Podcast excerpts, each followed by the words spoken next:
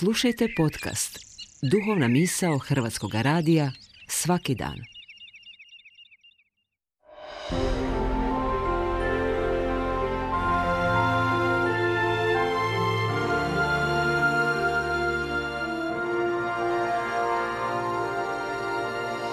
Duhovna misao. Urednica je Blaženka Jančić.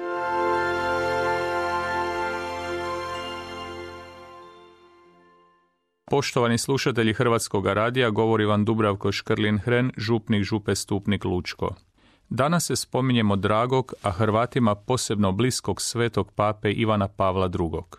Karol Jozef Vojtila rođen je 18. svibnja 1920. godine u poljskim Vadovicama. Kada je malom Karolu bilo osam godina, umire mu majka. Tri godine kasnije i stari brat Edmond, a sestru Olgu nikada nije ni upoznao, jer je umrla prije njegova rođenja. Nastupao je u kazališnim predstavama, već u gimnaziji počinje se angažirati u crkvi.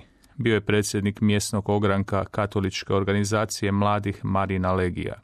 Svaki dan je išao na svetu misu, pohađao je vjeronauk i čitao Bibliju. Do njegove 25. godine umrli su mu roditelji, brat, sestra i dio prijatelja i rođaka. Njegov je životni put od rođenja, pa preko djetinstva, mladenaštva i odrastanja, sve do svećeničke, biskupske, kardinalske i papinske službe bio posebno blagoslovljen. Ivan Pavao II. neizmjeran je dar crkvi, koji je poveo iz drugog u treće tisućljeće. Njegova blizina s Božim narodom, s djecom i mladima, njegove misli, govori, brojna apostolska putovanja, dijalog s drugim vjerskim zajednicama i religijama autoritet i utjecaj, sve to velik životni i duhovni opus kojeg ostavlja crkvi kao dragocini dar svoje predane službe. Papa Ivan Pavao II. imao je poseban odnos s Hrvatskom.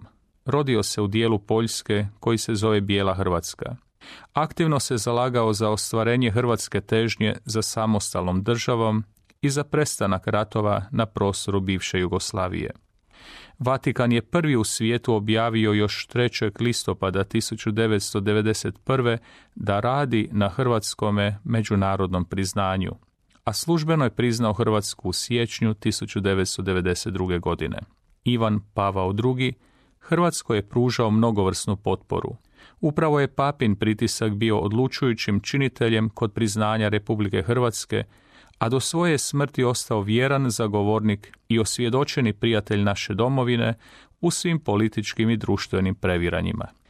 Blagdan Male Gospe 8. rujna 1991. proglasio je svjetskim danom molitve za mir u Hrvatskoj. Katolici diljem svijeta molili su se za Hrvatsku, a papa je slavio svetu misu na tu nakanu. Ivan Pavao II. Hrvatsku je posjetio tri puta – prvi puta 10. 11. rujna 1994. godine.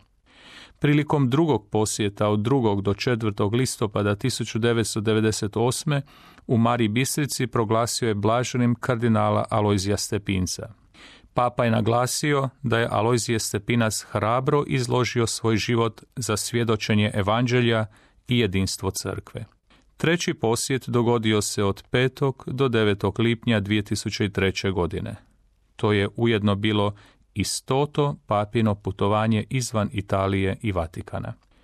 Zauvijek će nam u srcu biti upisane papine riječi izrečene u prvoj godini njegovog pontifikata. Dragi moji Hrvati, papa vas voli, papa vas grli i prima, papa vas blagoslivlja. Neka njegov moćni zagovor s neba i u današnje vrijeme prati naš hrvatski narod i čuva našu hrvatsku domovinu.